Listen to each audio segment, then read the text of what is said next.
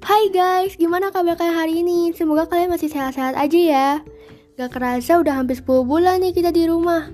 Pasti kalian pada bosan. Bingung juga sih mau ngapain lagi. Tapi pastinya kalian tahu kan kenapa kita harus di rumah terus? Ya ini semua karena ada virus COVID-19 yang udah menyebar. Bisa dibilang virus ini hebat juga ya, karena dia bisa membuat semua orang takut padanya.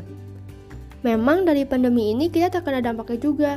Namun dampak yang datang pasti bukan negatif aja kan, positifnya juga ada. Sedih rasanya banyak kabar yang menimpa dunia ini. Tapi kalian harus ingat kalau Tuhan akan selalu ada dalam hidup kalian.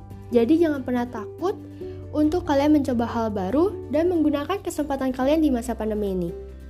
Kalian bisa berubah untuk menjadi lebih baik dengan melakukan banyak hal yang positif. Contohnya, kalian bisa ngembangin bakat-bakat kalian, menghabiskan waktu dengan keluarga, atau lakukan hobi kalian.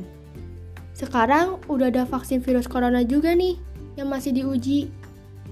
Jadi jangan khawatir lagi ya, semoga vaksin ini bisa menghapuskan semua virus di dunia ini.